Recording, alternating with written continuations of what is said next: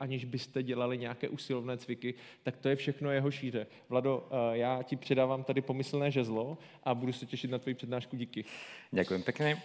Ja sa k vám takto posadím a ďakujem, že ste prišli aj vás, čo ste online a čo ste tak osobne, som veľmi milo prekvapený.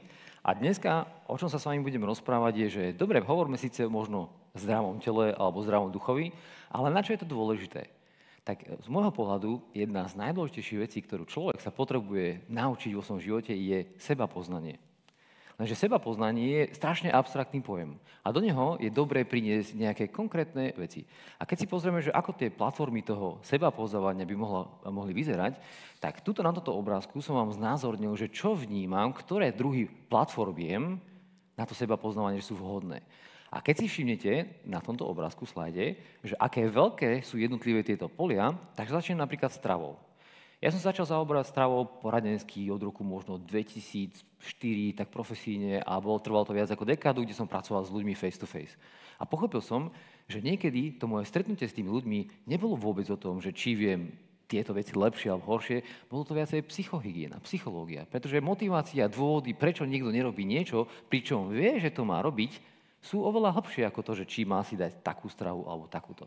No ale tá strava je relatívne malá platforma na seba poznávanie, pretože, pretože, pretože, no ešte skúsim, tak, výborne.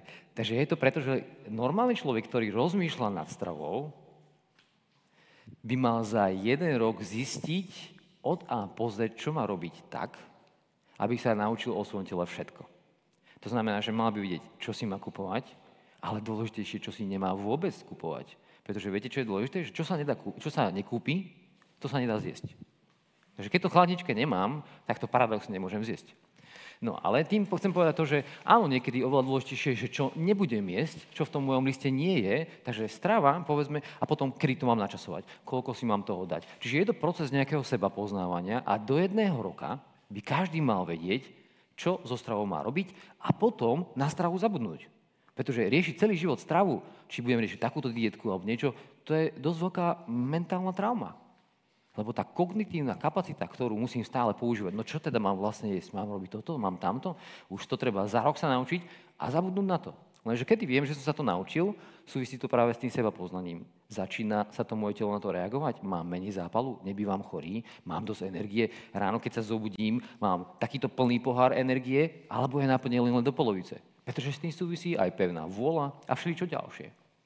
No a teda tým chcem povedať to, že áno, že strava je relatívne štart-stop projekt, ktorý by mal každý zvládnuť do jedného roka a je to dobrá platforma na seba poznávanie. Potom sa dostavujú už aj nejaké výsledky, aj estetické, aj keď častokrát tie esteticky sú veľký motivátor vonkajší z začiatku, ale pre nás tá strava je dôležitá. Prečo? No, aby sme mali dostatok tejto energie, bol dobre regenerovali a mohli sa ďalej realizovať v niečom. Takže strava. Potom tu máme ďalšie platformy. Je tam, že chlad a hlad. S chladom majú skôr väčší problém dámy Páni sa vrhajú do všelijakých metód a dovôd a tak ďalej, ale vo všetkom platí jedno také základné pravidlo, čo je taký ústredný pilier aj toho seba poznávania, že na všetko potrebujem ísť postupne a primerane. Pretože potom sú tu ľudia, ktorí majú nervovú sústavu trošku bližšie k tomu, čo sa volá, že hrotič, prepínač. To neviem, ako by som vysvetlil v češtine, podľa mňa sa to dá rozumieť, hrotič, niekto hrotí veci a veľmi prepína, že tlačí príliš na pilu. A to je z dlhodobého hľadiska dosť málo udržateľné. Vy sa potrebujete skôr postupne a primerane spoznávať, či už pomocou stravy, či už pomocou chladu, alebo hladu. Hlad je už trošku zaujímavšia modalita alebo platforma, pretože manipulácia s hladom môže oveľa efektívnejšie zvýšiť rýchlosť seba poznania a výsledkov v oblasti stravy. Pretože tam sa odpoveda na otázku, že čo mám jesť? No nič. Pretože niekedy, keď váhaš, či si máš nájsť, alebo sa nemáš nájsť, tak sa určite nenájsť. Ale keď váhaš, či máš cvičiť, tak určite chod cvičiť. A teraz sa dostávame potom, že už vidíte, že ten pohyb je oveľa väčšia platforma. To znamená, že pohybový vesmír je obrovský. Obrovský. Môžeme si vybrať, že nejaká planéta je nejaký pohyb. Napríklad hokej, futbal a tak ďalej. A tie planéty pohybové majú nejaké spektrum zručností, ktoré musí zvládať mozog, ktoré musí pretekať fyzikálne cez to telo a to telo musí schopné zvládať ten pohyb, zrealizovať v nejakej, nejakej činnosti. Lenže to sú špecializácie. Ja osobne som niekto, kto učí ľudí generalistike. To znamená všestrannej fyzickej pripravenosti. To znamená, že keď by som si ja vás teraz zobral na tréning, na nejaký môj movopark alebo niekam do telocvične, tak ja vôbec nepotrebujem žiadne špeciálne pomocky. Ja potrebujem s vami zem, stenu, hrazdu a kruhy. A k tomu mám databázu v hlave tisíce cvikov, kde vám viem tie cviky usporiadať v určitom spôsobe, ktorý vedie v kumulatívnom efekte k niečomu. Napríklad k stojke. Alebo napríklad k nejakému zhybu alebo nejakému druhu drepu, ktorý je komplikovaný alebo komplexný. No a teraz, preto som povedal, že tie pomôcky majú byť jednoduché, pretože svet pohybu je veľmi veľký, svet fitnessu je takisto veľmi veľký, ale je tu dva prístupy, ktoré sa môžete stretnúť a jeden je strašne minoritný. Jeden prístup je taký, že cvičíme pre cvičenie. Cvičíme preto, že chceme byť v kondícii. A ja sa v jednom sláde, za chvíľku k vám dostanem k niečomu, čo sa volá, že 3D, negatívne 3D, ktoré nechceme zažívať. Ale to až za chvíľku, to bude také malé napätie. Takže väčšina ľudí cvičí pre cvičenie, aby dobre vyzerali, aby boli trochu kondícií a tak ďalej. Ale vy môžete cvičiť aj celý život a vôbec sa nikdy nemusíte naučiť napríklad stojku. Ak uvidíte niekoho robiť stojku, to nie je náhoda, pretože gravitácia je, nie veľký kamoš a človek potrebuje naučiť svoj mozog vyaktivovať celé telo voči gravitácii v nejakom proste nejakom usporiadaní klbov ktoré udrží 10 sekúnd. A toto je veľmi náročné. A cvičiť pre stojku si vyžaduje úplne iný prístup, ako cvičiť pre cvičenie, len pre kondíciu.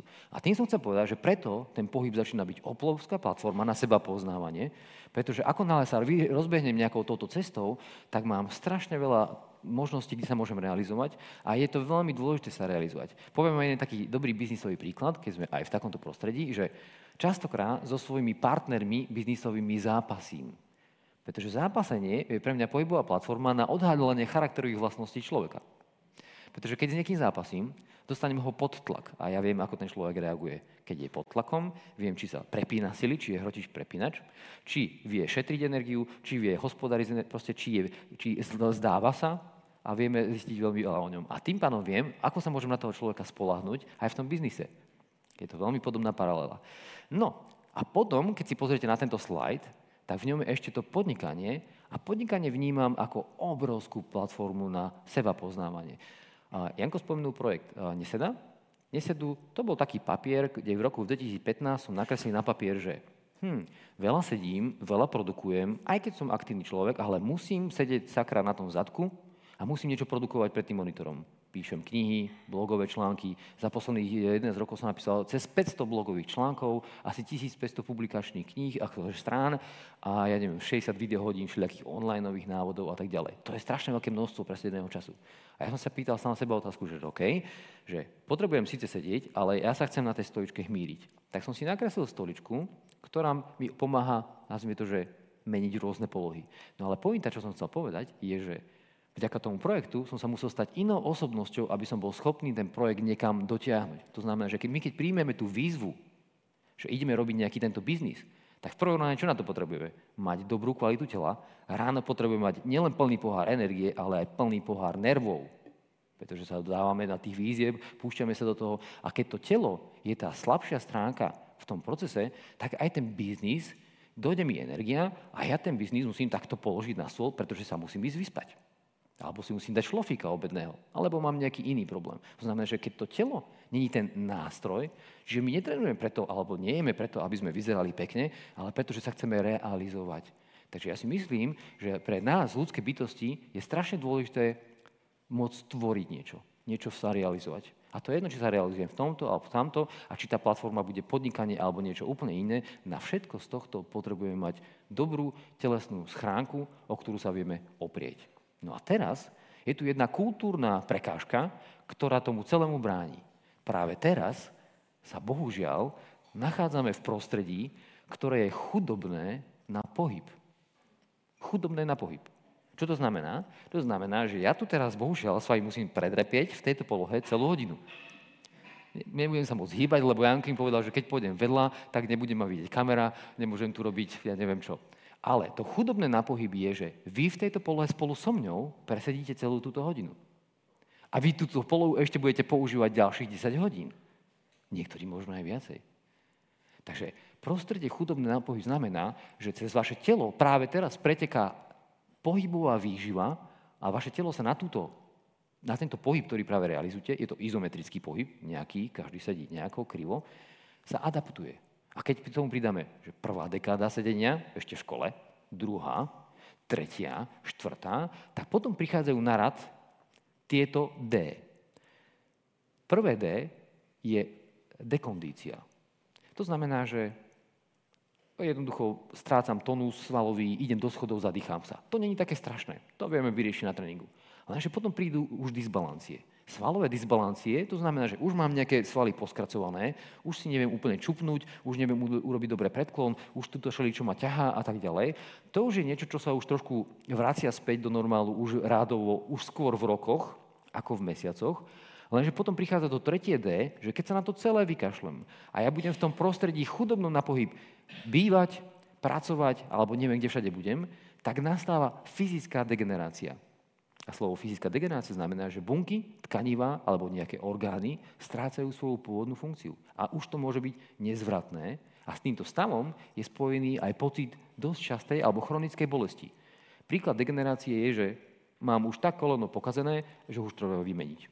Alebo mám tak pokazené niečo na chrbne, že ju treba operovať. Alebo čokoľvek tohto typu. A teraz si všimnite tú krivku, čo je na tomto slajde. Tá krivka predstavuje dekády veku od narodenia, po, povedzme, ja som cez 40 momentálne, takže u mňa je to po 40 u niekoho 50, 60 a tak ďalej. A keď sme boli deti, ja som vyrastal na sídlisku, my sme nás ráno vypustili von a večer na mňa mama zakričala na balkone Vládko! A išli sme domov. Ale my sme medzi tým boli na prelieskách tých takých starých komunistických, boli sme na strohoch, hrali sme celý deň futbal, proste sme boli aktívne deti. Nechodil som na žiadne športy. Boli sme proste také štandardné sídliskové decka. Náš objem pohybu bol obrovský. Obrovský. Tam sa pálili kalórie, proste ste mohli jesť palacinky aj celý deň a stále ste boli chudí. Ja som chodil po susedke zaklopať že, a hovoril som, či nemá rezeň. Žízek. Takže, a teraz chcem povedať, že potom nastavujú body zlomu. Napríklad vysoká škola, alebo nebudaj manželstvo, alebo nebudaj deti, nebudaj zamestnanie, alebo niečo ďalšie. A ten objem pohybu radikálne kresá.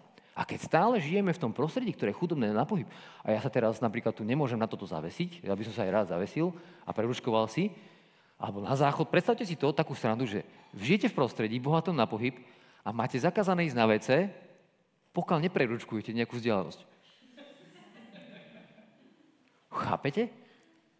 To znamená, že keď niekto raz vytvorí prostredie, v ktorom je normálne a bežné robiť pohybovú starostlivosť, výživou svoje telo, tak vlastne v tom prostredí sa strávajú aj tí, ktorí zatiaľ nad tým vôbec nerozmýšľajú a ich hodnotový systém je zatiaľ akože vzdialený tomu, že aha, mal by som niečo s ventilom robiť. A začínajú sa takto pomaličky pridávať. No, ale späť k tomu pohybu. To znamená, že prídu nejaké body zlomu v živote človeka, mladého postupne s pribúdajúcim vekom, kde ten objem pohybu môže klesnúť na nejaké minimum a tam zotrváva. A keď tam zotrváva a vy si to prostredie sami nevytvoríte, a budete v tom prostredí aj ďalej žiť, pracovať a proste interagovať, tak tieto presné, kde sa to môže umiestniť na tom sláde, je, že buď mám toho pohybu dosť a dosť veľa aj tým pádom pálim tých kalórií dodatočne mimochodom, lebo to ručkovanie, to vás stojí energiu. Čupenie v inej polohe, ako vy ste v tejto polohe ultra efektívni, pálite 0,0 niečo. Ale keby ste museli sedieť hlbokom drepe, to je bolo niečo úplne iné.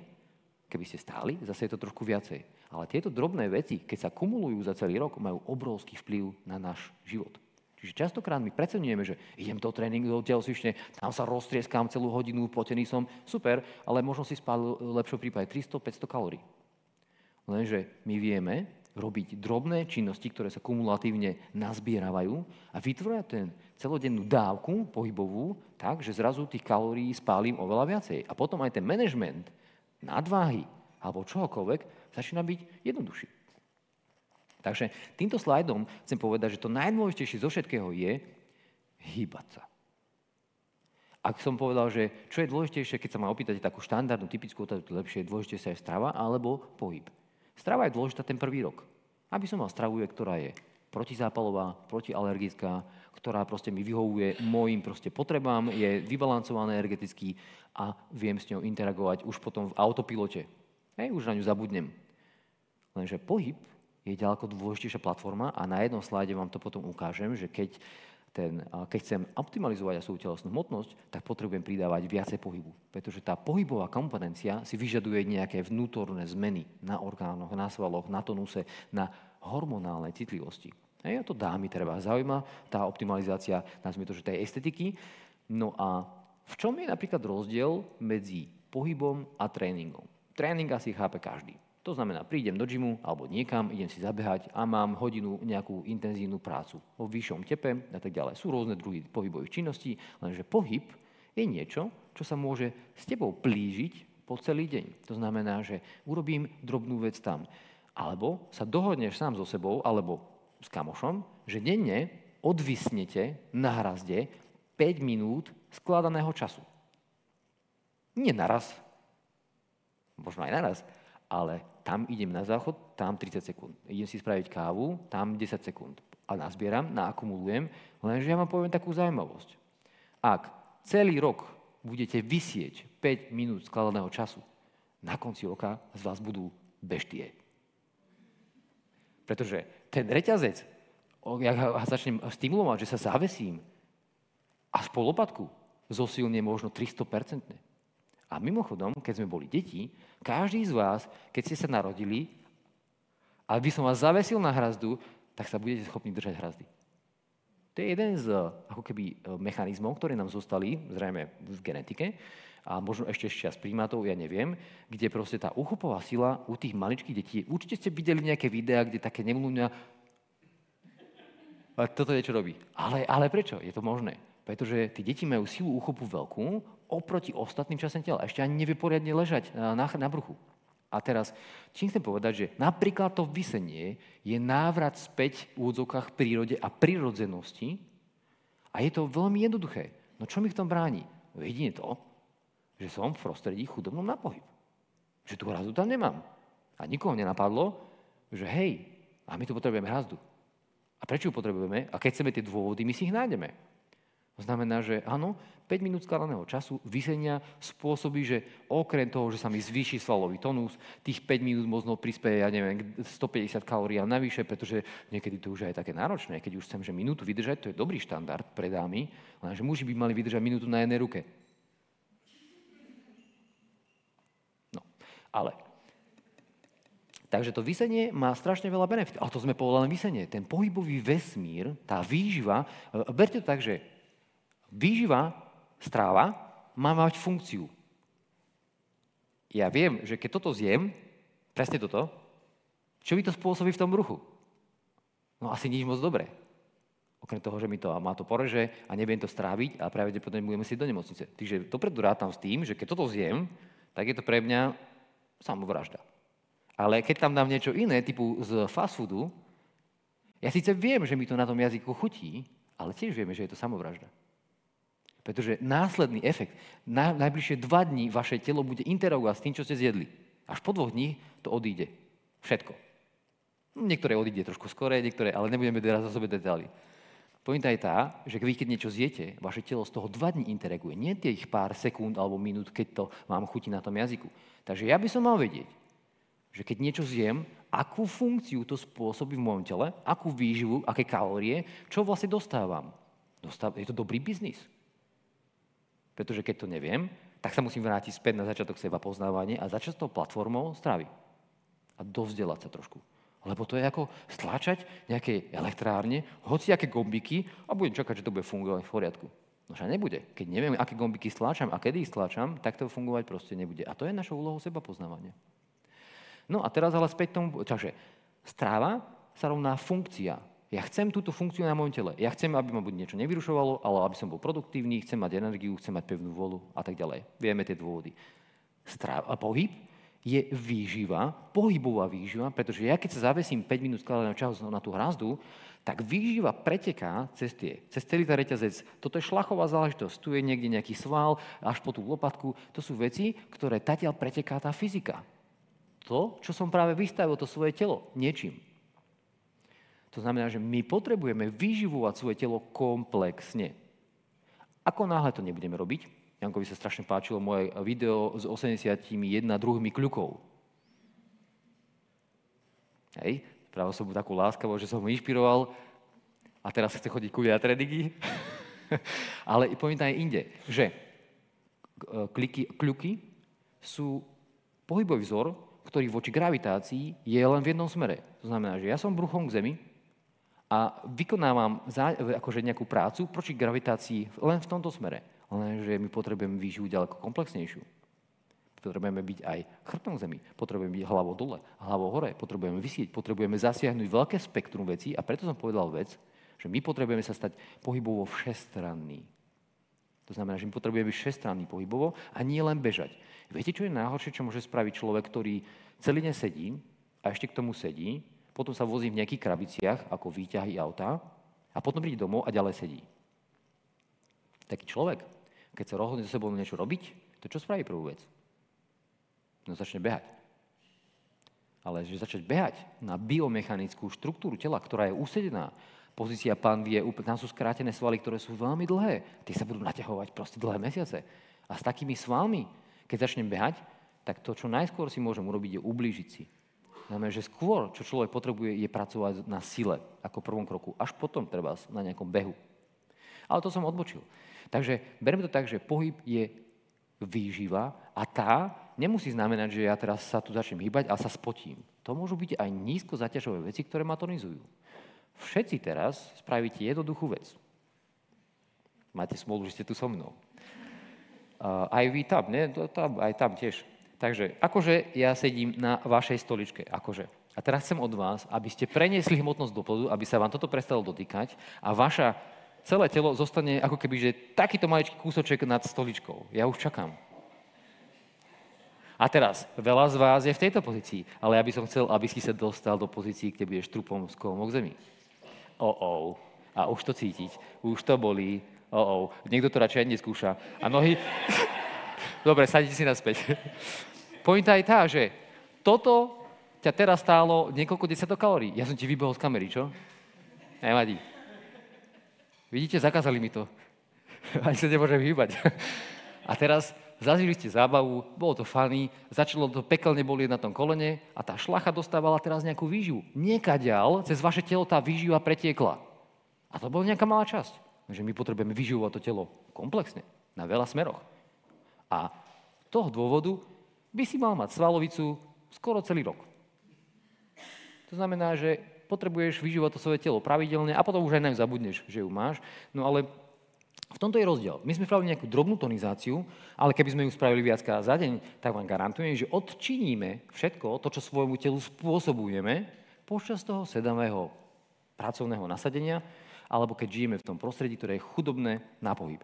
Takže rozdiel medzi tréningom je, že teraz ste sa ešte nezapotili, ale keby som chcel, tak za ďalších 30 sekúnd už vám začne takto tiec, pretože to bol izometrický pohyb, ktorý síce my sme sa nehýbali, ale sme stáli v nejakej dosť ťažkej pozícii, ktorá vyžadovala, aby tá napätie tých svalov bolo veľké, cez ne začne prútiť strašne veľa krvi a potom to spôsobuje okrem tej kalorických minutí vecí aj tú tonalitu.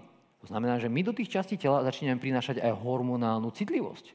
A to je celkom kľúčová informácia v manažmente, manažmente estetiky. Nej? Ale o tom niekedy na budúce. No, takže takto to môže vyzerať. To znamená, že tých pohybov, ktoré sa dajú robiť aj v práci, Napríklad taká jednoduchá vec. Všimnite si, pod tou guličkou v strede na tom sláde, dole je chlapík, čo čupí na bydielku, ako, taká, ako také kuriatko, a pozera sa do mobilu. To znamená, že ak mám chvíľku, tak čupnúť si do tej pozícii na nejaké bydielko, to znamená, že moja achilovka, moja, moja klemba, môj palec, moje celé chodidlo dostane obrovskú dávku výživy fyzikálnej, pretože za pár sekúnd vám bude chcieť vybuchnúť celé chodidlo. Celá klemba. Máš ploché nohy? Máš halúk na nohách?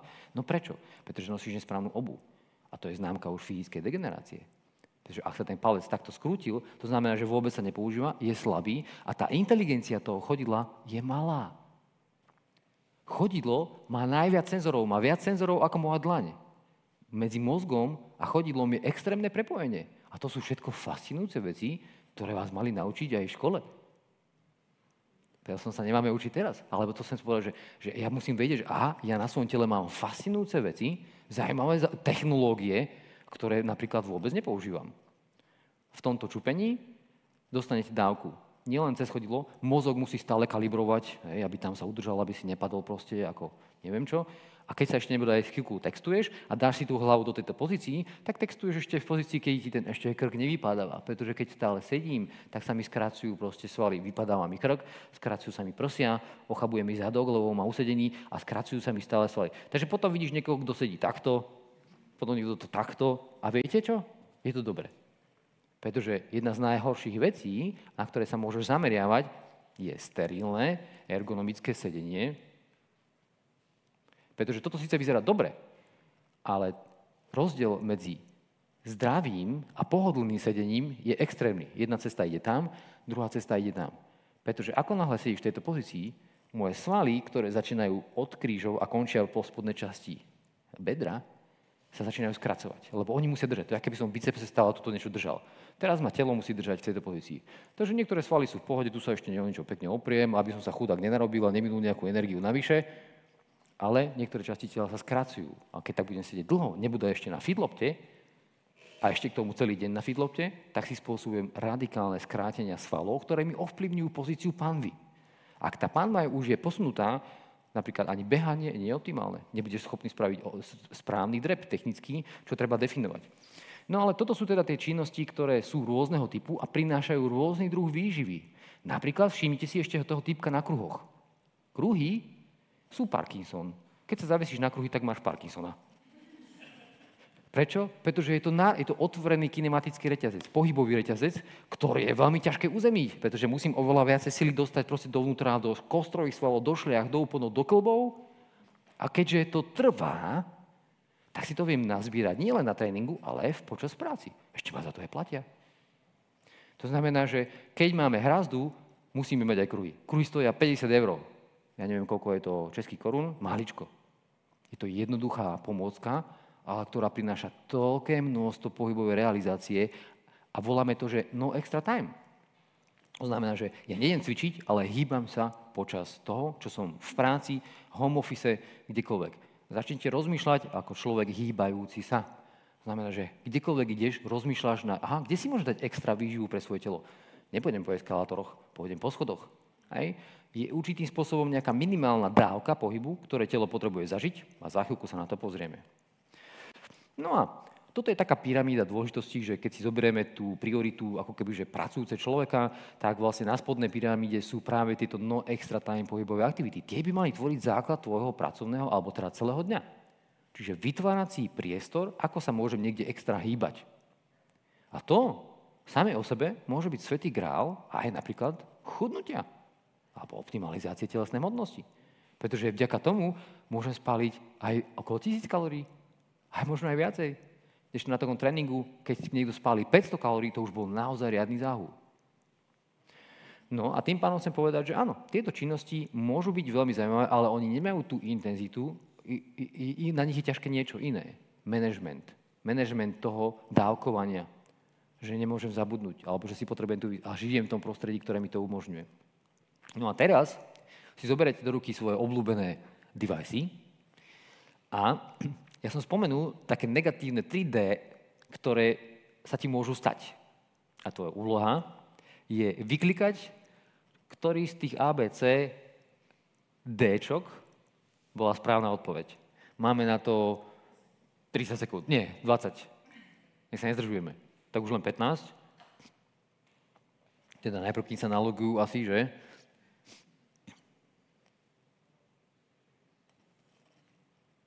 No, dobre, tak ešte extra 10. Mimochodom, keby sme toto isté použili, aplikovali, ideme naspäť čupieť mimo stoličky, tam tých 10 sekúnd je pekelných. Čas má úplne iný rozmer. A to sa volá, že čas pod tlakom. Čas pod tlakom je dosť zaujímavá veličina, alebo dôležitá. Môžeme o nej potom podiskutovať. Môžeme ísť ďalej? Keby niečo, tak myslím, že a odpoveď si získame až za, za pár slajdov. Tak, no a teraz toto je to, čo by som vám chcel odozdať, ako rozmýšľať nad svojim prostredím, nad kultúrou pohybu a všetkým tým, čím žijete alebo aj nežijete zatiaľ, je teda rozmýšľať nad tým, že kde všade si viem zmanéžovať tento no extra time pohyb. No extra time. Nevyžaduje to nič navyše. Len idem, ale napríklad nejdem výťahom, idem po schodoch. Aspoň 3, aspoň 4, aspoň 2, to je jedno. A po dvoch, aj po troch. A tým pánom, tuto vieme zhruba, že čo nás to stojí, je, že keď za 60 minút tréningu som schopný spáliť od 100 do 1000 kalórií, no tak potom 10 000 krokov za deň zhruba znamená povedzme 300 kalórií. To je fajn, to je super začiatok, tým by sme mohli začať. No ale potom aj ostatné tie pohybové činnosti, ktoré sme si ukázali na tých obrázkoch, môžu prinášať tento ďalší benefit a znásobovať množstvo kalórií a potom zrazu už aj ten manažment nadváhy, alebo teda vôbec akože nejaké estetiky, začína byť o dosť jednoduchší. Pretože mám to, čo mi tú energiu páli a nie len stále niečo vkladám dovnútra. Takže to je dosť dôležité. No a dali by sa tie činnosti rozdeliť na tieto štyri. A to, čo ste zažili pred chvíľkou, bolo B, izometrické. To znamená, že nerobili sme nejaký dynamický pohyb, nechodili sme z do bodu A do bodu B, ostali sme stáť. A tá pozícia, tá biomechanická páka bola náročná, ale vyvolávala v nás nejakú tonalitu a nejaký pocit.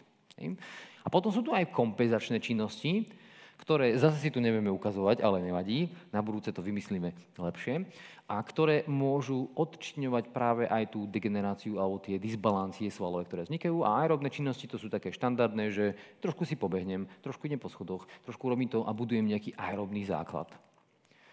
No a takto by to mohlo vyzerať. Toto sú druhy aerobných činností a keď sa pozriete na tie obrázky, tak je to veľmi jednoduché. Keď doma budete pracovať v záhradke, tak máte hneď pospalovať. Keď si trošku zaupratujete, nebude tak drsnejšie, že sa budem ponáhľať, to, to sú kalórie navyše. Hej? A je to, je, to, je to tréning? No nie je to tréning, ale je to pohyb. Je to pohyb. Takže tých pohybových činností máme strašne veľmi veľa vecí práve z tejto kategórie aerobných. Od domácich prác, je to celkom aj praktické, nie? No? A proste rýchla chôdza do práce, trošku zaparkujem ďalej. Je tam, to sú jednoduché veci. Jednoduché. Všetko, čo je efektívne, je jednoduché. Druhá vec, že kto to používa. Toto sú minimálne dávky. Denne.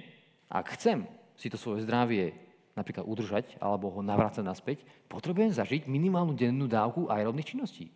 To znamená, že nejaké minimálne dávky pohybu, krokov, niekoľko poschodí, pretože poschodia sú už trošku náročnejšie, alebo nejaká nízkofrekvenčná práca, potom ideme na tie izometrické. Tam patrí napríklad aj to vysenie, tam patrí aj to, čo ste práve teraz zažili. To znamená, že vytváram si proste priestor, ako niečo robiť. Lenže do toho už trošku vstupuje už aj taký iný parameter a to, že nie každý môže robiť všetko.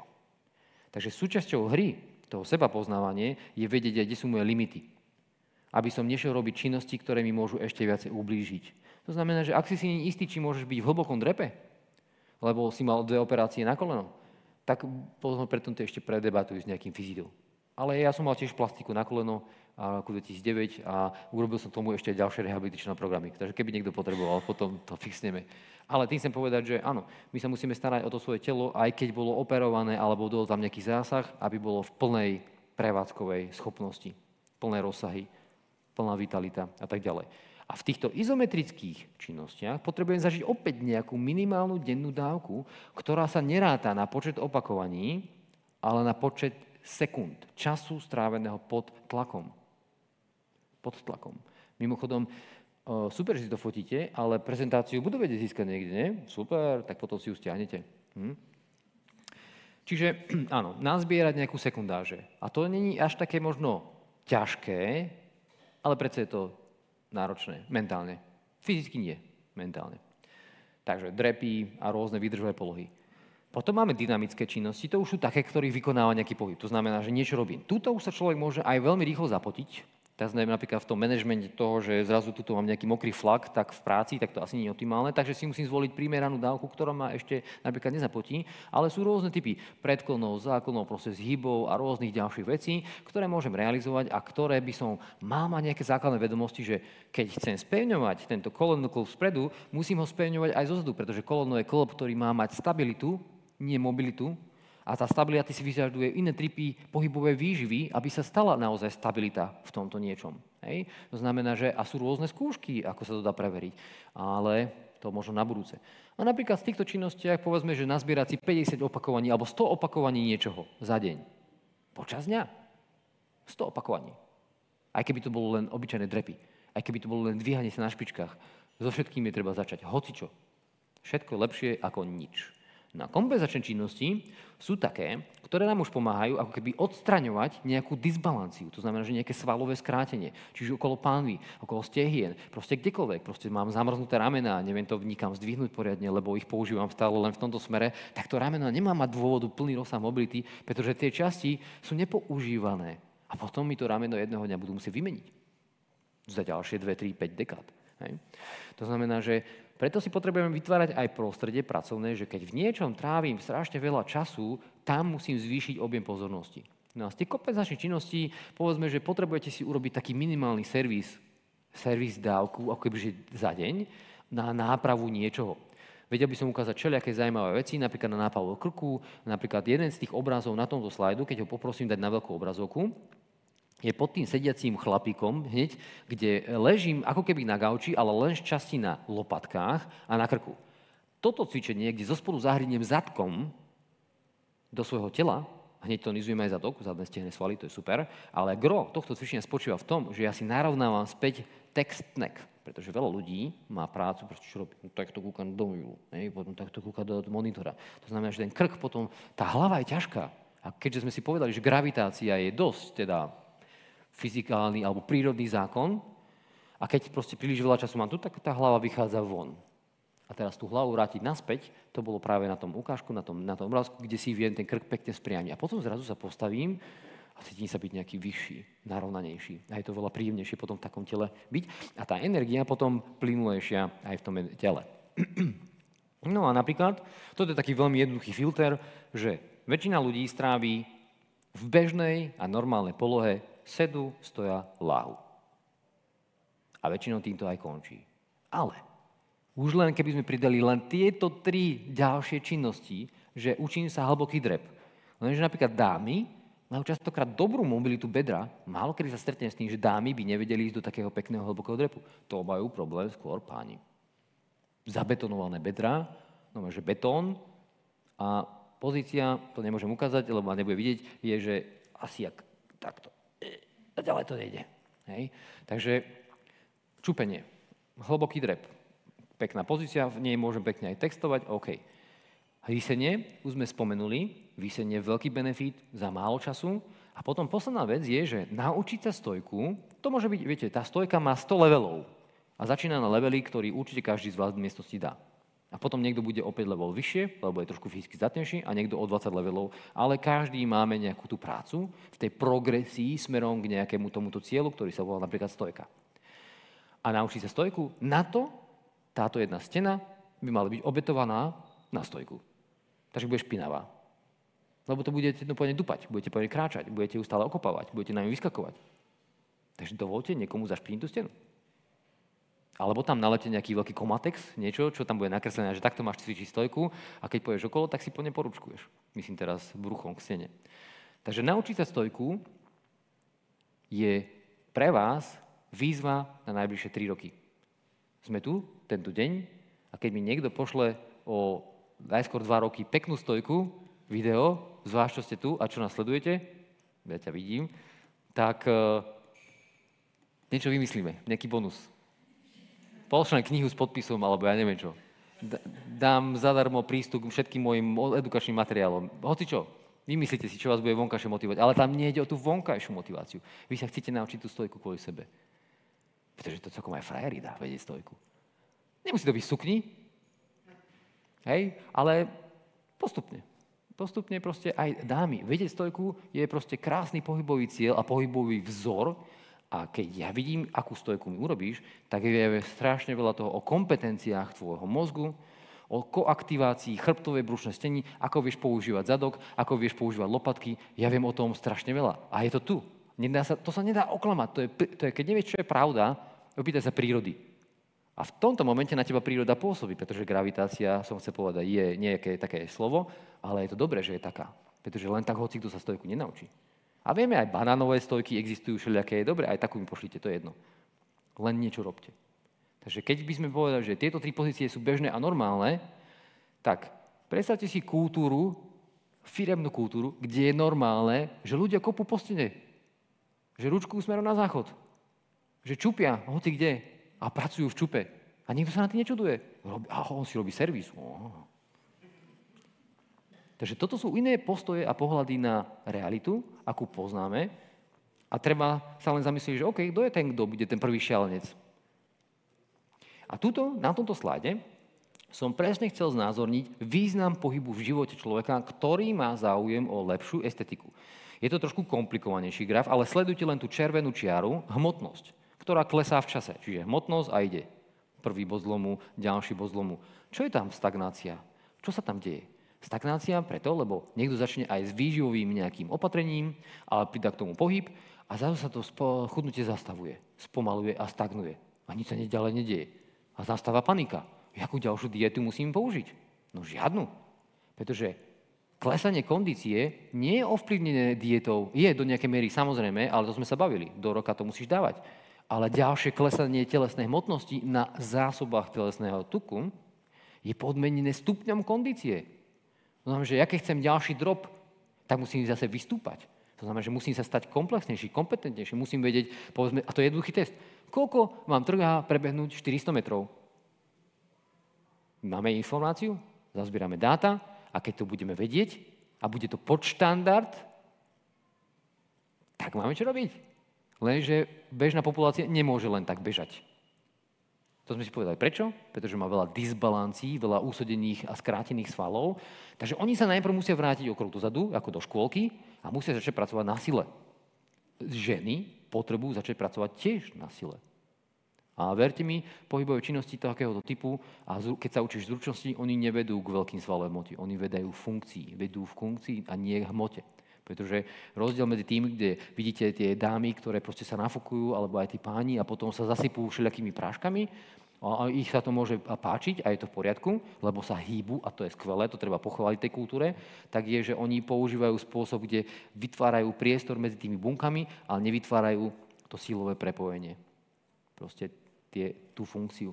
Ale dobre, to budeme rozoberať možno na budúce niekedy, ale tým chcem povedať, že ako náhle vyžadujete od svojho tela aby vyzeralo krajšie v zrkadle, postaví sa nahý do zrkadla, uvidím pravdu, tak ak vyžadujem od svojho tela, že chcem, aby si vyzeral inak, tak musíte začať inak rozmýšľať nad pohybom. Stravu fixnete, to zvládnete, ale musíte kde musím zvýšiť svoju kondíciu, aby ten úbytok bol už následok, prirodzený následok tej zvyšujúcej sa kondície.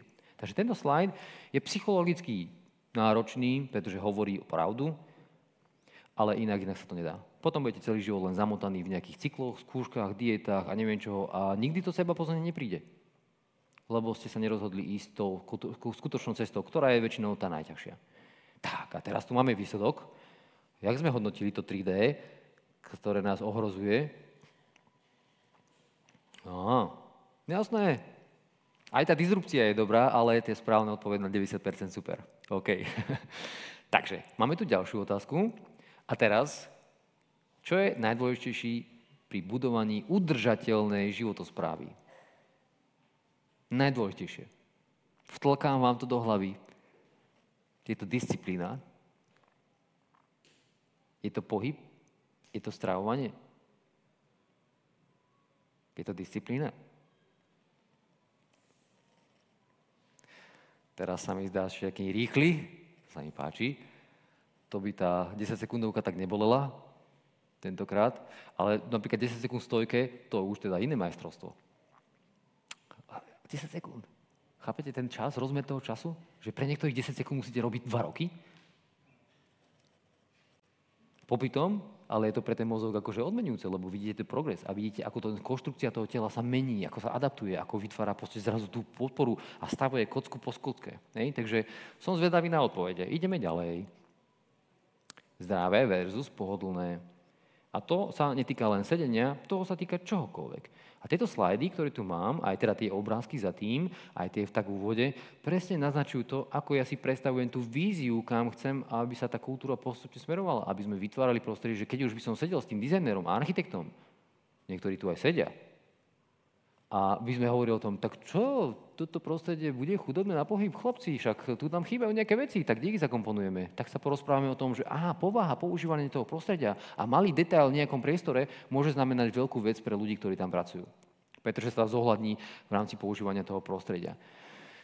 No a toto je tá nešťastná ergonómia. Na ergonómii nie je nič zlé. Ani na tých polohách, ktoré vidíte tam dole. Vidíte ich? Sú smiešné vpravo dole a obzvlášť tie dva vpravo dole a aj ten, tie sú podľa mňa najlepšie. Ale viete o tom, že voči tomu nemám žiadne námietky. A viete prečo? Pretože mňa nezaujíma, či pracujete v ergonomickej polohe. Mňa zaujíma, že aká je vaša ďalšia poloha. Ďalšia. Najzdravšia poloha na sedenie je tá ďalšia. A dúfam, že prichádza skoro. Nie, že za hodinu, za dve, ale za 20 minút ideálne. A už potom nohu preložím takto, potom takto, potom neviem kam. Čiže vlastne ide o to, že áno, vy sa potrebujete aj počas práce, keď niečo produkujete, hýbať. Hýbať. No a napríklad to je ten dôvod, čo ma motivovalo aj pre seba vytvoriť vlastne to znamená, že ja som sa zamýšľal tým, že OK, aký typ dizajnu mi zabezpečí, aby som mohol robiť napríklad tieto polohy. To znamená, tá stolička, keď sa na ňu pozriete, vyzerá ako mutant, mimozemšťan. Že prečo je to takto vyzerá? No preto, lebo ja som si nekladol otázku, že ako vyrobím inú stojičku, ako to robia iní výrobcovia stojičiek. Ja som si ju vyrobil preto, aby som sa mohol na ne hýbať. A to isté teraz vlastne som dokončoval klačadlo, kde jednoducho, keď tam vidíte, že takto vyzerá aktívne sedenie, tak, tak si predstavujem aktívne státie. A v tom aktívnom státi som si ešte dovolil takú špecialitku, že sa tam závesím a urobí si dekompresiu chrbtice, tam vpravo dole. No a takto si ja predstavujem, že toto je prostredie bohaté na pohyb. My robíme aj v tých firmách inštalácie. A ešte my aj spravíme aj workshop o tej inštalácii. A ešte ich naučíme. A viete, čo sa stane? No, väčšinou sa moc toho nestane. Úprimne. Realita je taká. A, za, a viete čo? A tí, čo to iniciovali, tak tí na tom cvičia len viacej. Ale prečo? Pretože to není o tom prostredí, je to o tom hodnotovom systéme. Je to o tom hodnotových prioritách. To znamená, že ja ak, predstavme si, že máme 50-bodový rebríček hodnot a v ňom sú veci ako rodina, láska, čokoľvek si tam dajte, čo je pre vás dôležité, tak keď u človeka v tom hodnotovom rebríčku na prvých desiatich miestach to zdravie nie je, alebo ja sa musím postarať o deti a ja musím robiť toto a ja musím, tak vlastne nikdy sa nikam neposunieme. Pretože potom, ako náhle vo vašom vnútri tá hodnota toho zdravia postúpa na tom rebríčku niekde vyššie, stane sa to väčšia priorita. Dúfam, že nie kvôli tomu, že už musíte a už bolo včera neskoro, a že to bude viacej proaktívne, tak potom už zrazu tieto veci všetky vám už budú, už, už vás budú stretávať. Už tam sú pre vás a už sa ich budete chytať. To znamená, preto som povedal tú vetu, že čo sa väčšinou stane, keď to tam poinštalujeme a poedukujeme ich a tak ďalej, no väčšinou sa toho veľa nestane. Lebo ten hodnotový systém sa nezmenil. Tých bláznov, ktorí čupia a pracujú v čupe, bolo málo zatiaľ. A je to vlastne aj o vás, pretože každý jeden z vás má nejaký okruh vplyvu, či už z pohľadu toho, že má nejaký povahu práce, povahu nejakej komunikácie, povahu nejakého svojho okolia, priateľov, na ktorých majú vplyv. Vy ste tí, ktorí môžete to ovplyvniť. No, a samozrejme my im aj prednášame, hej, napríklad ako spáliť tisíc kalórií počas pracovnej doby. Nie tréningom, ale počas pracovnej doby. A vy už tušíte asi, ako sa to dá. Alebo ako súvisia zdravie. Gravy pauza. Je, to je krásny pojem. Gravy pauza. Gravy pauza. Vy ste práve gravy pauze spolu už so mňou. Už sa mi nedá vydržať. Ale to znamená, že veľmi malý objem času trávime práve tým komunikáciou s tou gravitáciou. Učenie sa stojku je extrémna forma komunikácie. Krásna forma, to je proste dialog dostávate spätnú väzbu okamžite. Ako neprísť o zdravie v sedavom zamestnaní? Dá sa povedať, že to sme si zhrnuli vlastne teraz. Šťastí. Lebo je tých ciest veľa. Ale ste na to aj pripravení? Je to vo vašom záujme? Alebo ako napríklad stravou si nezabiť produktivitu. Lebo, ako som povedal, keď toto zjem, no tak asi teda dneska nebudem produktívny, lebo budem musieť byť niekde úplne inde. Ale to sa týka aj hociakého nevinného jedla, ktoré mi v tom mojom systéme pomáha niečo kompenzovať. Takže to jedlo má úplne inú psychologickú hodnotu, pre vás, ak používate jedlo, ktoré vy viete, že nie je v súlade s dobrým strávaním alebo s dobrými mravmi. Pre vás to má nejaký psychologický rozmer. A teraz treba hovoriť o tom, že prečo je to tak. Pretože ste si nenašli nič lepšie, čo by, čím by ste to nahradili. To znamená, nastane stav A, niečo vás trápi, a potom nastane stav B a kompenzácia. Lenže vy ste sa asociovali s nejakým okruhom činností, ktoré vám to pomáhajú kompenzovať a nevymenili ste ich, pretože tie činnosti nevedú k dobrým výsledkom v dlhodobom horizonte. Všetko, čo robíme, má tri druhy následkov. Krátkodobé, strednodobé a dlhodobé. To, na čo ja teraz apelujem, je najviac tie dlhodobé následky. To znamená, že ako nastaviť svoj mindset, svoje konanie dennodenné, tak aby ten dlhodobý následok bol čo najviac optimálny. A keď si to vysvetlíme na príklade toho fast foodu, tak krátkodobý následok je, že brutálne mi to chutí. Je to fajn, je to super, teším sa na to. V mojom mozgu sa... A viete, oni to vedia tak spraviť, že už aj tie obyčajné čipsy, to je Formula 1 technologického priemyslu. Pretože tie čipsy sú nadizajnované tak, že nielen, že vám to chutí, nielen, že vám to rozpleskne v tej ústach, proste nádhernú chuť a vyziete celý balík, ale ešte aj to chrumknutie je nadizajnované tak, aby to stredné ucho, ktoré máte tu v strede hlave, dostalo ešte tú dávku, z ktorej oni vedia napodobniť reakciu po konzumácii čipsov, ako keby si dali ľahkú drogu. Možno aj trošku ťažšiu. To znamená, že ten váš mozog potom povieš, yes, to ma brutálne teraz upokojilo. Mal som stresy, yes. Aby ste si asociovali, že toto budete používať na svoju terapiu, psychohygienu. Lenže strednodobý následok je, že už za to začínam platiť daň. Používam to často a daň je v podobe toho, že sa mi to nepačí už v tom zrkadle. A že to nie je to najhoršie. To najhoršie je, že z dlhodobého hľadiska za to zaplatíte zdravím. Takže vás nestojí ten fast tie malé peniaze, vás to stojí zdravie. Ani tá strata energie ešte je problém. Takže, a toto je všetko len hodnotový systém. A to znamená, že a čo mám robiť? No mám robiť to, že si nájdem iný okruh činností, ktoré ma budú uspokojovať, ale v dlhodobom horizonte si budem istý, že budú prinášať ten dobrý benefit. A nezaplatím za to príliš vysokú daň. Výsledky čo nám povedalo výsledok? Čo je najdôležitejšie pri budovaní udržateľnej? Yes, dobré. Tuto už nebolo to také jasne. Darmo som to do vás toľkou. Není na 100%, že vyhradiť si hodinu denne na pohyb. A viete prečo? Ja vám to teraz vysvetlím. Psychológia jednej hodiny za deň je extrémne dôležitá.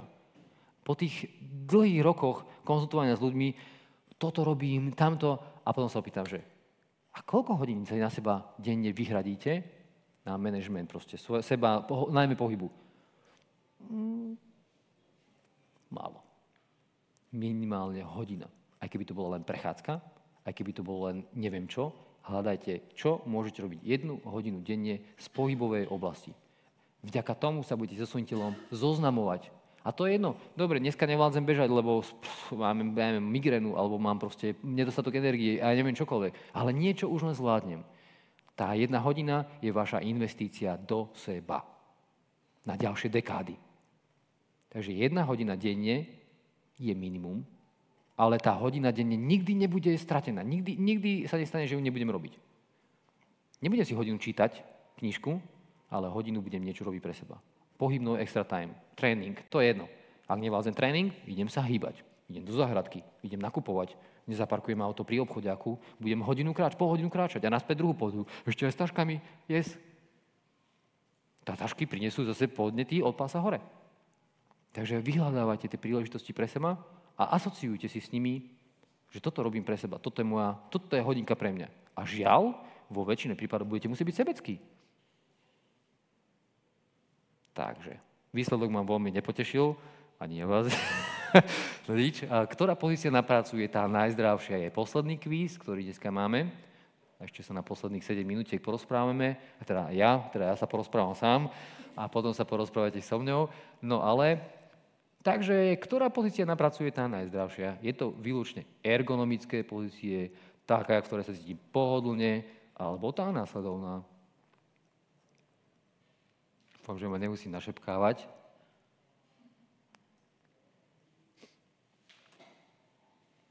Tak a to si ukážeme potom na nejakom predposlednom slajde.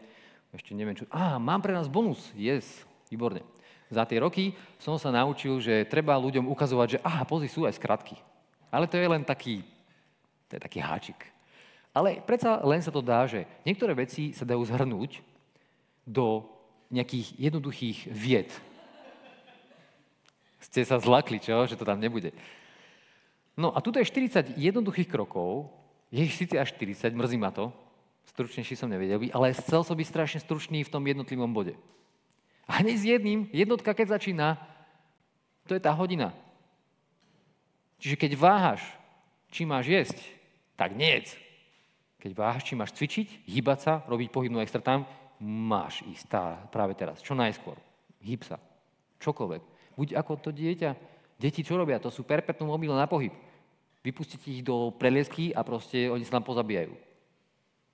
Lebo to je v nás. Je to v nás prirodzené. Lenže my sme sa usedeli. Máme tri dekády sedenia na zadku, štyri. To už sa mi nechcem odhýbať. Už sa mi chce viacej sedieť. Lebo som na to adaptovaný. A to je tá zlatá klietka. Takže tí, ktorí uh, budú chcieť, ale nie, vlastne, áno, však oni budú si vedieť stiahnuť prezentáciu, že? Tak dobre, tak nemusia urobiť krok, lebo viete, keď ľudia niečo dostanú zadarmo, je to problém. Čiže keby ste museli mi napísať e-mail, aby som vám to poslal, bolo by to cennejšie.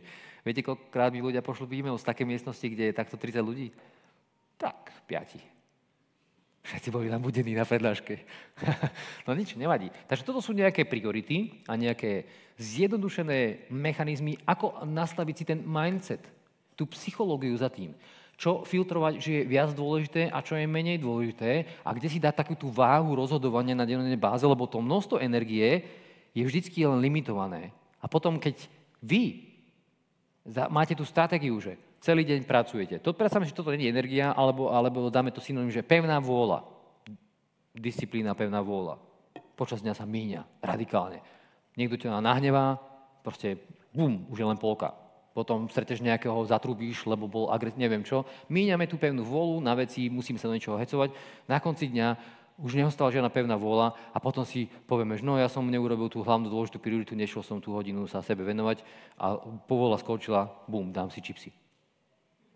Pretože tá psychológia, tá, toto, vy potrebujete sa zaoberať činnosťami, ktoré majú priority vtedy, keď tú vôľu máte a nie až si to odkladať na konci dňa.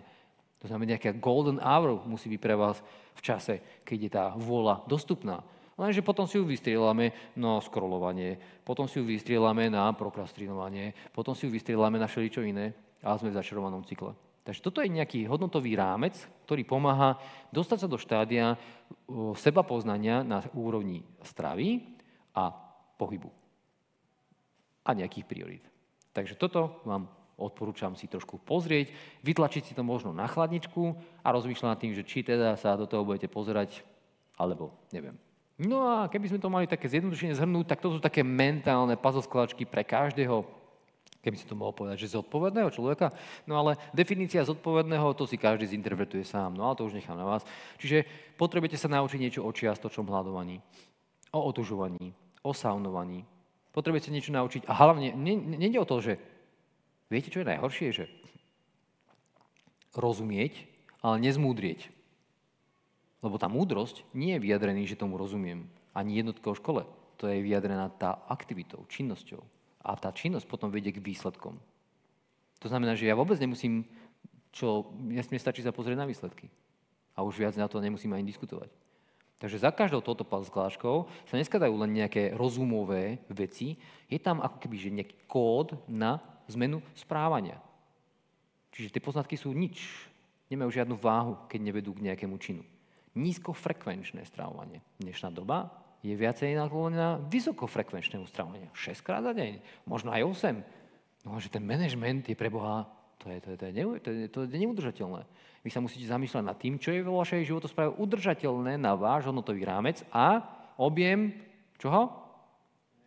Pevnej vôle. To znamená, že nízkofrekvenčné stravovanie to znamená, že budeš jesť dvakrát za deň. Na najvýš trikrát a medzi tým bude 5 hodinová pauza a nezobneš si tam ani oriešok. Uh, jak sa to povie po česky? Ožišek. Ten si môžeš priradiť k tomu jedlu predtým alebo potom. To je v poriadku. To znamená, nízkofrekvenčne znamená, že vydávate priestor tomu metabolizmu, aby sa začal trošku osamostatňovať a vaše zdroje energie, akéhokoľvek typu, či pre mozog, pre telo, sa zdávajú, začínajú byť odpojovať od zdrojov vonkajšej energie. Ale to je trošku komplexná téma. Keď chcete, aby vám vybuchol mozog, choďte na môj blog a tam sa dočítate, čo len chcete. A príjem, zvýšený príjem zdravých tukov. Definícia, čo je to zdravý tuk. Je zdravé maslo, alebo rama, alebo je zdravé proste sádlo? To sú všetko triky otázky. Mám na masle robiť praženicu, alebo teda vajíčka, mám radšej to robiť na sádle, alebo je proste smotaná, je problémová, to sú všelijaké triky, otázky, na ktoré by ste mali poznať odpoveď, lebo vaše seba poznanie. Hej. Ďalej, glykemická záťaž. To je niečo, čo znamená, že ja keď niečo zjem, ono to ovplyvní aj hladinu mojej glukózy. No a vy asi možno poznáte aj vo okolí nejakých diabetikov. Oni v tom manažmente svojho glikovaného hemoglobinu majú veľa víziev, lebo to je práve o manažmente glukózy. A teraz, ak si na to neustrážite zavčasu, tak uh, vaša rýchlosť starnutia, rýchlosť starnutia tkaní, ja neviem čo, pokožky, všetkého ide radikálne rýchlejšie. Len preto, že máte vysokú glykemickú záťaž. No ale o tom sa môžeme porozprávať niekedy, keď si prečítate niečo a potom si dáme aj otázky do diskusie, pripravte si ich, optimalizácie spánku, kontakt s prírodou. To sú také ďalšie dôležité veci. Zvýšený príjem kvalitných živočišných produktov, a to si môžeme povedať, že prečo. Hej? Pobyt na slnku a pohyb za no extra time. No, takže toto je výsledok, čo kto povedal, aká je tá pozícia najzdravšia a teda tu sme... Opäť, tak niekto ma chcel nahnevať. Ja, ja, ja to zistím. no, a priatelia, ešte tí, ktorí ste ma vôbec v živote nikdy nevideli, tak toto je ešte taká nejaká agenda mojich uh, projektov, ktoré od roku zhruba 2000, uh, akadémie, čo som vybudoval, produkty, čo som vymyslel a neviem všetko možné. Je toho veľmi veľa. Je to jedna z mojich priorít realizovať sa tvoriť a realizovať sa. A na to ja sám potrebujem tiež tú svoju telesnú schránku v excelentnej kondícii, aby som nemusel potom na konci dňa povedať si, že uf, tak už teraz už nevládzem. A, a seba realizácia a tvorenie je jedna z mojich najvyšších priorít. Hej. No a teda toto je to, odkiaľ pochádzam alebo prichádzam a toto je určite niečo, kam aj smerujem, pretože uh, Movo sapiens je niečo, čo by mohlo byť definované človekom, ktorý má trošku iné ten hodnotové rámce a inak sa pozerá na tú starostlivosť svojho tela, ale na to potrebuje tiež nejaké hardwareové a softwareové veci. To znamená, že rôzne, toto si ja predstavujem, že toto je spojenie mojich všetkých projektov do jedného ekosystému. Pretože ja tie projekty mám rôzne diverzované, rôzne proste postavané a toto mi dáva potom zmysel naučiť stať sa takou osobnosťou, na čo musí každý z nás dozrieť, lebo to je veľká výzva, aby som bol schopný vytvárať aj takéto prostredia, v ktorom vy keď tam prídete aj so svojimi deťmi, tak si predstavte to, že deti zoberie nejaký animátor a budú mať celý deň postarané o pohybovú zábavu, bude tam reštaurácia, bude proste tam oddychovať čas, bude tam cowork, bude tam proste pohybové. Môžete tam aj prespať a môžete tam nájsť v nejakom bufete, ale nie je blbosť, tam budú samé dobré veci. A o vaše deti bude postarané. Tam vy, ak pracujete, budú tam nejaké tlačiarne, miestnosti, detská si tam potlačia nejaké veci, potom si budú popohybovať, potom sa prídu pozrieť, ako vy dospelí riešite reality, výzvy vo reálnom svete, ako sa s tým popasujete a prípadne im dáte nejakú úlohu. Detská, tuto máte úlohu, zistíte mi toto, dostávate za to toto. Hej, takže detská zapojíte aj do nejakých reálnych úloh. Takto si predstavujem kontakt nielen s biznisom, ale aj s prírodou, pretože zasadí to do prírody. Má tam nejaký tajch, alebo jazierko, alebo niečo. To je podľa mňa veľmi dôležité. Všetci by tam chodili bosí. Napríklad, to je jedno, aj keď bola zima, ale pointa je tá, že áno, toto je akože priestor, v tom si predstavujem, ako vieme vytvoriť ako keby ten aj hardware, aj software pre ľudí, ktorí sa chcú realizovať nielen teda na úrovni toho, že ja moje seba poznávanie, ale aj na úrovni človekov znalectva. A to je úplne nový level, že keď sa cez úroveň seba poznávania dostanem, tak potom chcem tvoriť projekty, veci a vízie, ktoré už sú pre tých druhých. Pretože mám na to kapacitu. Môžem si to dovoliť. A dáva to zmysel. Pospájať sa s inými lepšími verziami samého seba tých druhých ľudí, a robiť niečo zmysluplné. A tvoriť lepšiu verziu sveta, v ktorom chceme žiť. A to je na dneska všetko.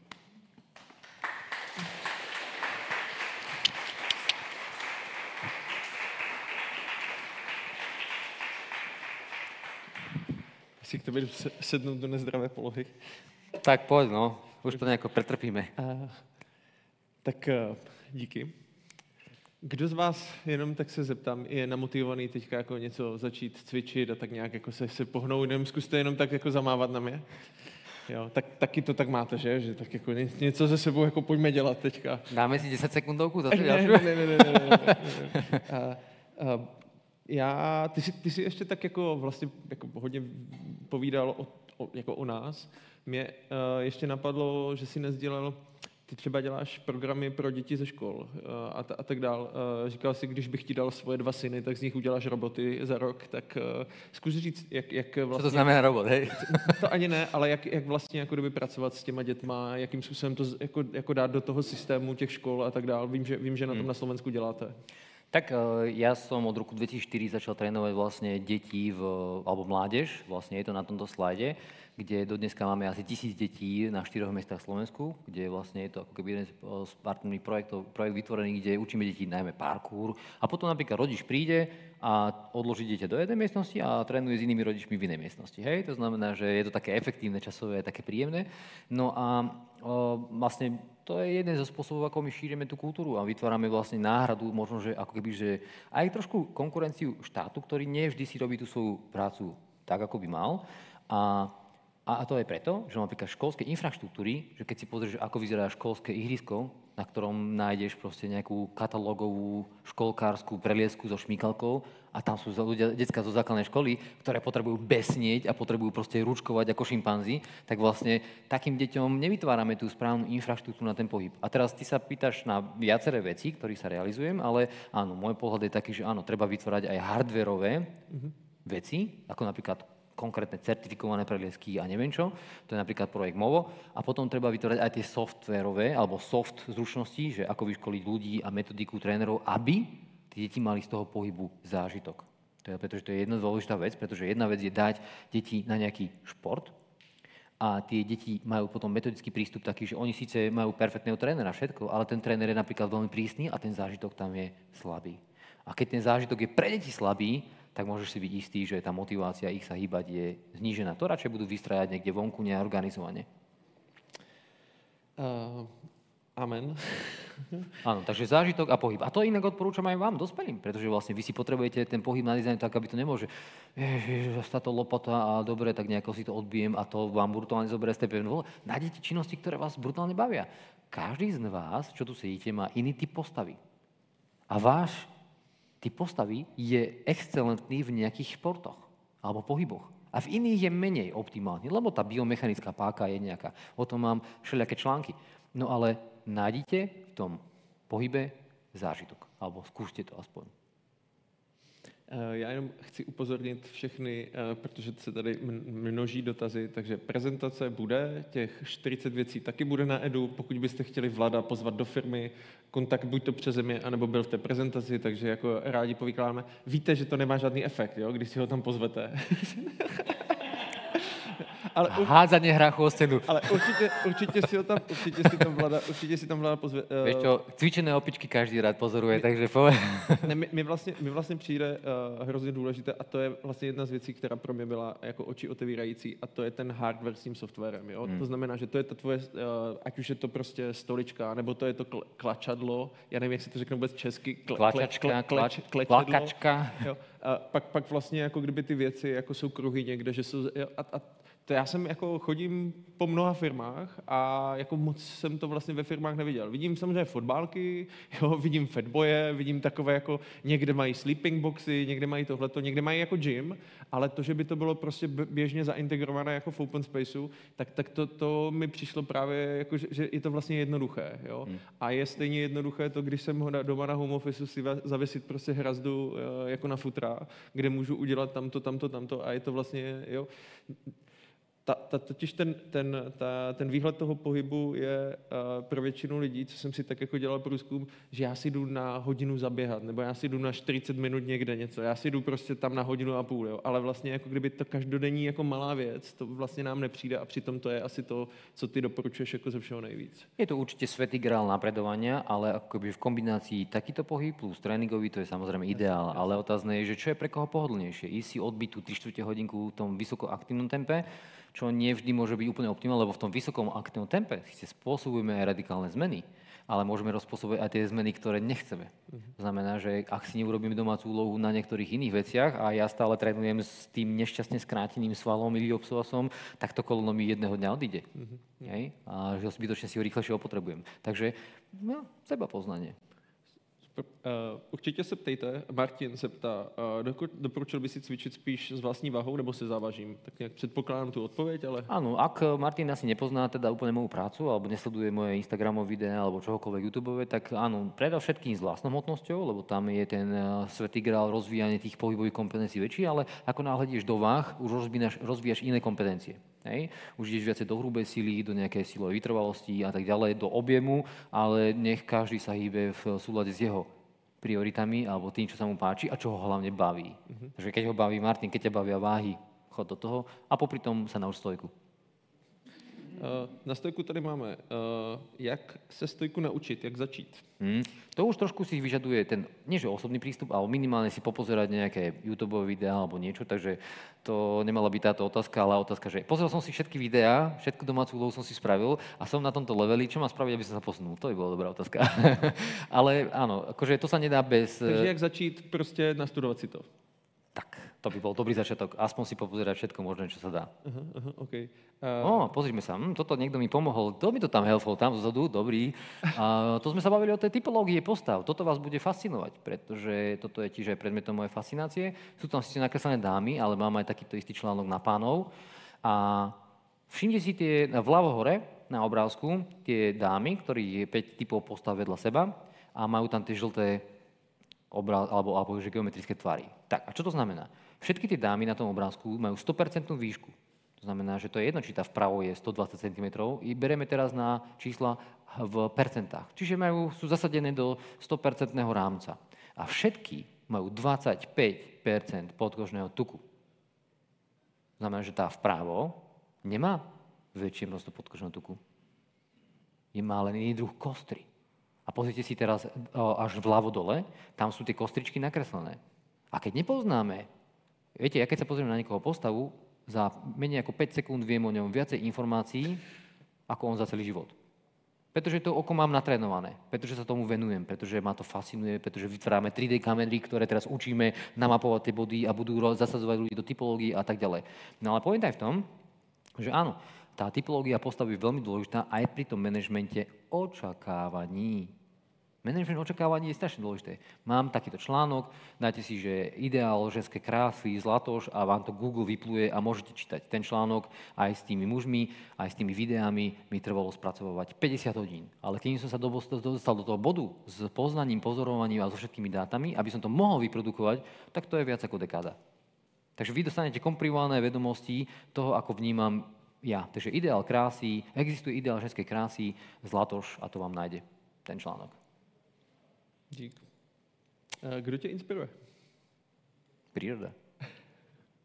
Keď nevieš, čo je pravda, opýtaj sa prírody, ale inšpiruje, kto ma inšpiruje? Ako keby, verme to tak, že na to, keď sa chceš stať silnou osobnosťou, potrebuješ príjmať aj silné myšlienky. Lebo keď si ich internalizuješ a stále sa s nimi oklopuješ, tak potom sa stávajú súčasťou tvojho vedomia. A potom podľa toho aj jednáš, lebo to je to najdôležitejšie, konať podľa toho. Takže inšpirácie je vždycky veľa a sú väčšinou takého rôzneho iného typu, ale nikdy to není nejaký idol, ktorý by povedal, že toto, toto je božstvo. Hej? Čiže je to vždy nejaká všeho chuť, kombinácia a skôr ma veci fascinujú rôzneho typu, ako inšpirujú. A za slovo fascinácia to je už trošku blízko obsesí a to už je celkom dobrý driver, ako energetický. okay. Je lepší podle tebe delší procházka nebo kratší intenzívny běh? Hmm. Záleží teda od vstupu danej osoby, že čo by som e, vedel, že či teda je fyzicky zdatný alebo tak, ale e, každý má iný vplyv. Ten intenzívny beh, krátky, intervalový, to odporúčam samozrejme, alebo akékoľvek intervalové činnosti, zvyšujú hormonálnu citlivosť. Pretože prechádzame už aj do rýchlosti, na čo potrebujeme použiť 2B, 2B svalové vlákna, čo sú veľmi rýchle, proste, ktoré proste sú výbušné, ktoré má väčšina usedených ľudí úplne proste zakrpatených, hej, odstavených od práce. No a takže povedal by som, že oboje je správne, ale chcel by som najprv vidieť, treba, ako ten človek má geometriu tela, hej, čo vie schopný a poviem, že jasné, ty môžeš šprintovať koľko chceš, od rána do večera. Ale vo väčšine ľudí to je, nie je odporúčané. Já, když vlastně se bavíme o té procházce, tak já když jsem měl covid, tak jsem uh, psal Pavlovi Pomprlovi, což je člověk, který tady taky byl na snídaní, prostě sportovec, olympionik. A říkám mu, hele, neexistuje prostě, neudělali věci jako pro vás sportovce, nějaký jako guide, jak se z toho jako dostat zpátky jako do kondice, tak on mi něco jako poslal. A přesně tam byl ten začátek toho, že jako začínáš procházkou, jo? že nemáš jít jako kdyby do toho plného tréninku, ale že vlastně jako v momentě, kdy se cítíš slabý, tak aspoň jako, když už jenom trošku můžeš, hmm. prostě se jít projít. Jo? A já mám pocit, že to je vlastně, že to, že to je ten začátek, že častokrát vlastně ty otázky jako kdyby jako jdou do toho, hele, a zase, jako je to nějaký interval, nějaká síla, nějaká něco, hmm. ale prostě dát si jako tři čtvrtě hodinovou procházku v lese, každý den, jako splníš 10 tisíc kroků, najdeš prostě jako 6-7 kilometrů a jako a máš, myslím, ček, máš vystaráno, ne? Najlepšie by to bolo aj bo, na boso, uh-huh. bez topánok, ale väčšina ľudí by jajkala polovicu cesty, ale to by nevadilo, pretože tá inteligencia toho chodidla vďaka tej 3 hodinke by sa zase posunula niekde inde. Takže väčšinou ľudí zatiaľ ešte nevie, ako začať a majú naštudované strašne veľa vedomostí a nebudú aj doma, majú aj drahé stacionárne bicykle, na ktoré vešajú iba oblečenie, ale tá inteligencia nespočíva vo vedomostiach, ona spočíva v činoch. Mm-hmm. Takže vlastne robte všetko, hocičo, len začnite a venujte sa hodinu denne sebe. Okay. Pohybom. A zase taková, by vždycky ty otázky fascinují spíš než ty odpovědi, protože jako tak nějak přemýšlím, proč to ten člověk položil. A je to anonym, tak jenom řeknu, kolik je ti let a v kolika letech se rozhodl, že je potřeba něco se sebou dělat a kolik si zhubnul? O, ja som bol vždycky takýto, ako ma poznáte teraz. To znamená, že vždy som bol chudý, akurát, že mením hmotnosť postupne, že ja neviem, každých 5 rokov možno mám o kilo viacej, ale akože svalové hmoty. Ale ja som do 20 rokov držal v ruke najčastejšie husle a konáre. 15 rokov, od 5 rokov som hral na husliach, som chodil aj po svete, folklór a neviem čo. A my sme boli, akože, ja som povedal, sídliskové detská, takže po stromoch, futbalky, neviem čo, proste aktívne detstvo, štandard. Ale 18 rokoch mi mama darovala knižku od Oga Mandina, najväčší obchodník sveta, česká verzia so všetkými 20 svitkami múdrostí. A tú knižku som čítal ďalších 9 rokov možno aj viacej. Pretože tie múdrosti sú také perfektné, že človeka tak na mindsetovo nastavujú, že keď ja nájdem nejaké excelentné myšlienky, tak vždy sa nimi chcem obklopovať a stále ich chcem si tak internalizovať. Takže to ma napríklad inšpirovalo, mm-hmm. hej, veľmi. No ale tým sa povedať k čomu? Že k tomu, aby som sa začal realizovať, aby som človek. Takže vlastne až od takých 20 som začal napríklad aktívne športovať a robiť tieto veci, kde si ma našiel potom parkour, zápasenia, tieto všelijaké športy a v podstate odtiaľ ja vlastne, keď som skončil vysokú školu v roku 2006, to znamená, že na tú prvú časť otázky ja som sa narodil v roku 1981, tak vlastne v 2006 som končil vysokú školu, tak vlastne odtedy poznám len podnikateľský svet a, a, a, a firmy a neviem čo, a týmy a proste realizáciu projektov. Mm-hmm. Nikdy som nebol v komporáte. Jak souvisí vysoká glykemická zátěž uh, se stárnutím? No tak, že vlastne, že ten, tá vysoká glykemická záťaž, ak prebieha, to znamená, že mám stále vysoké hodnoty cukru, tak vlastne to ten organizmus opotrebováva. Zvyšuje, zvyšuje väčšie množstvo záťažu, zápalu a tak ďalej. To znamená, že to potom aj na tie, tie oxidatívne procesy, ktoré nastávajú, tak vlastne sú tie, ktoré vlastne napríklad tie tenké tkaniva, meké tkaniva, ako je pokožka, kolagén, a vlasy, čokoľvek, tak všetko si to odnáša ako prvé. Ale tam nejde len o tú pokožku, alebo o tie nechty, alebo o tie vlasy. Tam tie kolagénové veci, ktoré si to odnašujú, sú práve okolo klbov, šliach, úponov a fascií. Mm-hmm. To znamená, že fascia je niečo, do čoho sa človek narodil. Keď sme boli v takom brúšku, taký maličký, taký priesvitný, ja, vy určite ste videli taký obraz, také priesvitné niečo, začína sa to tak rozvíjať vnútri, tak to bola fascia. Vy ste sa, vra, vaše orgány sa vrastali do fascií. To znamená, že my sme, není sme, že 600 svalov, ale skoro sme akože jeden sval v 600 fasciálnych vačkoch. ale poviem to ináč, čiže ako keby, že tá fascia sa rovná inteligencia. To je ten senzor nášho tela a on je vlastne aj v hĺbkach, aj na povrchu, on je všade. Niekde je viac koncentrovaný, niekde menej. No a toto obližuje práve tým fasciám. Chápeš? To znamená, že ten oxidatívny proces, tá glykemická záťaž, keď mi ten cukor stále takto lieta, tak vlastne toto poškodzuje tieto časti tela. A to teda vôbec z toho dlhodobého hľadiska nie je dobrá výhľadka. Tak jen když se někdo podívá na naše boty, tak zase otázka, co říkáš na barefootové boty? Choď, otvor, že barefoot zlatoš a poviem. je, lebo tých článkov a videonávodov som vypublikoval veľmi veľa. Nedávno som robil aj veľkú štúdiu práve jednej zo značiek barefootov, ktoré máme teraz, že za posledných 5 rokov, čo som nosil všetky, čo som predral a čo vidím dobré, zlé stránky, asi sa nepotešili úplne v tej... Ale dostali to úprimne teda, aspoň Martin, eh, když udělám něco navíc, dlouhá procházka, běh, cvičení, eh, můžu se odměnit sladké víno či pivo? No môžeš, ale, ale berme to tak, že uh, v dlhodobo udržateľnej životospráve je dobre urobiť povedzme, že 5 krokov dopredu a jeden dozadu. A to už hneď vymenoval 3. A tady je další otázka. Čím nahradit sladké? Nějaké nápady? Nedaří se mi. Hmm, to by sme sa museli porozprávať asi komplexnejšie, ale to by bolo na dlho, to by nebolo dobre. No, uh, dá sa to nahrať fi, aspoň figami. Figa. Fiky. Figu, keby som povedal, že keď chceme niečo sladké, figa je sladká, ale ona aj tie amyloidy a všetky tie látky, ktoré sú vo fige, sú veľmi komplexné a veľmi užitočné. Čiže ak chceš nejaký cukor, tak najlepšie čerstva, lebo však sezónne teraz je to téma, ale tá sušená je už trošku taká horšia, aj z toho pohľadu tej glykemickej záťaže, ale daj si proteín, zamiešaj si ho proste so smotanou proste, a daj si tam, ja neviem, zo pár nejakých chrumkavých vecí, guličiek nejakých raňajkových hlúpych, alebo z rýžových, proste hociakých. Ale základ nech je proste nejaký kvalitný proteín, a nejakého, nemusíme hovoriť do detailov, ktorý proste bude namiešaný treba do jogurtu, do greckého, do tučného jogurtu, ktorý bude aj zasycujúci, bude to zároveň dezert a keď tam budú nejaké takéto malé guličky, tak to ešte bude aj chrumkať a to z pohľadu psychológie je veľmi dôležité. Že keď ti nechrumká večera, tak, eh, alebo teda večeru nedávaj nepriateľovi. Alebo takto, ešte by som sa vrátil naspäť, že hm, kto ráno musí jesť, že je brutálne hladný, tak nech je. Ale keď hladný nie tak nebuď masochista. Keď ráno hladný nie si, nie jedz. Vlastne všeobecne to platí. Keď hladný nie si, nie jedz. Počkaj si, kým tá enzymatická a iná kapacita organizmu bude povedať že signál, som hladný, poď. Ale iná vec je, že keď si ješ vysoko glykemické jedla, tak ten hlad je umelý. Pretože to je ten drop tej glukózy dole a to telo zrazu ten mozog jajka, že o, čo, málo glukózy, poďme rýchlo, nejako to vyriešme, tak zachraň ma. Hej? A tá asociácia, že a šup nejaké cukričky, a šup ho, nejaké neviem čo. Takže to by sme začali tou figou a povedzme, že radšej by som potom odporúčal, ja neviem, nejaký kvalitný proteín. Tie sú väčšinou sladké, ale dajú sa všelijaké aj kvalitné na trhu nájsť, zamiešať to do niečoho, aby to bolo ako dezert.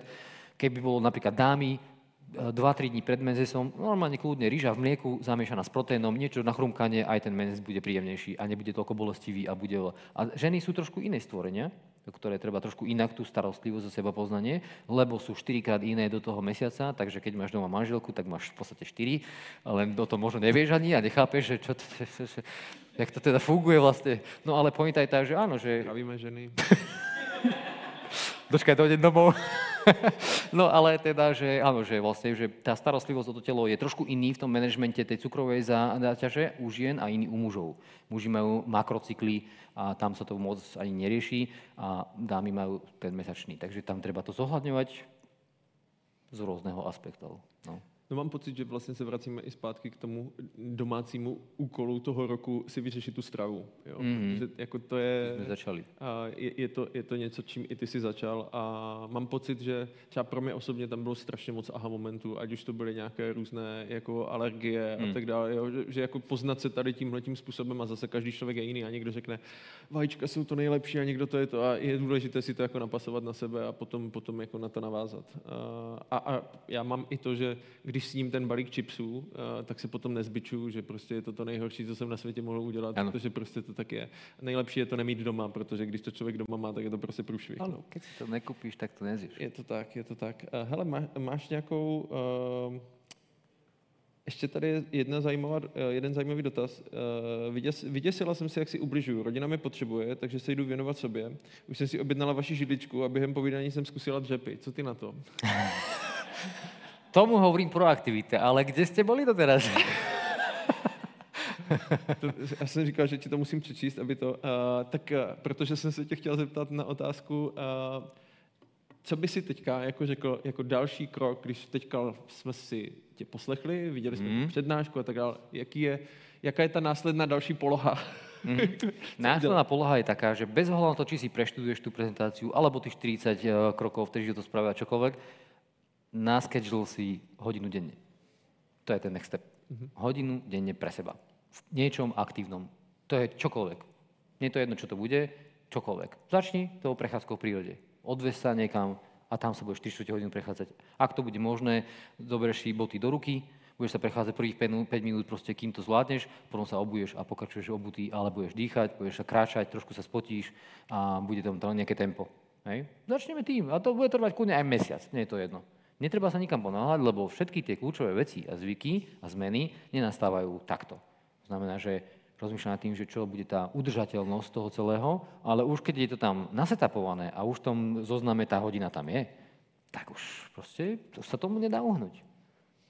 Mi přijde hrozně hezké, že to je vlastně, a častokrát na to fakt lidi zapomínají na všech možných pozicích, a že to je takové, dej si tu první masku sobě a potom dej těm ostatním. A když ty věnuješ tu hodinu sobě, tak se ti ta energie jako kdyby krásně to a ty potom jako vyžaruješ jako na, na to okolí, ať už prostě si doma s rodinou, nebo si v práci, si s kolegama a to je hmm. podle mě jako kdyby hrozně důležité. A nemít tu hodinu v tom kalendáři je prostě jako, jak, je, je to špatné, protože ji tam potom člověk nenajde. No. Tak. Sú rôzne etické a morálne veci, ktoré treba možno aj otvoriť. A to takým spôsobom. Ja keď som robil lifeguard v Amerike, mm-hmm nás učili zachraňovať ľudí tak, že v prípade, že si v prúseri, ty musíš nastaviť toho, čo zachraňuješ voči skalám. Pretože keď nastavíš svoj chrbát, tak obidvaja určite zomriete. Ak nastavíš jeho, je to neetické, je to neintuitívne a je to také proti srsti, ale v konečnom dôsledku je, tak funguje príroda. Proste ty musíš sa postarať o seba v prvom rade a do istej miery je to sebecké a až potom máš kapacitu, vôľu a nad rámec pomáhať tým druhým. To je jedno, či je to blízke alebo ďaleko okolie. Čím sa rozšíruje ten tvoj okruh vplyvu a schopnosti a skills a energie a všetko, tak potom sa proste realizuj, hej, proste rob niečo užitočné. Ale áno, to sebectvo tou hodinou je vyjadrené. A tým to skončilo. A potom sa venuje ostatným veciam. Super. Moc děkuji, Vlado. Díky. Hmm. takže to bude na dnes.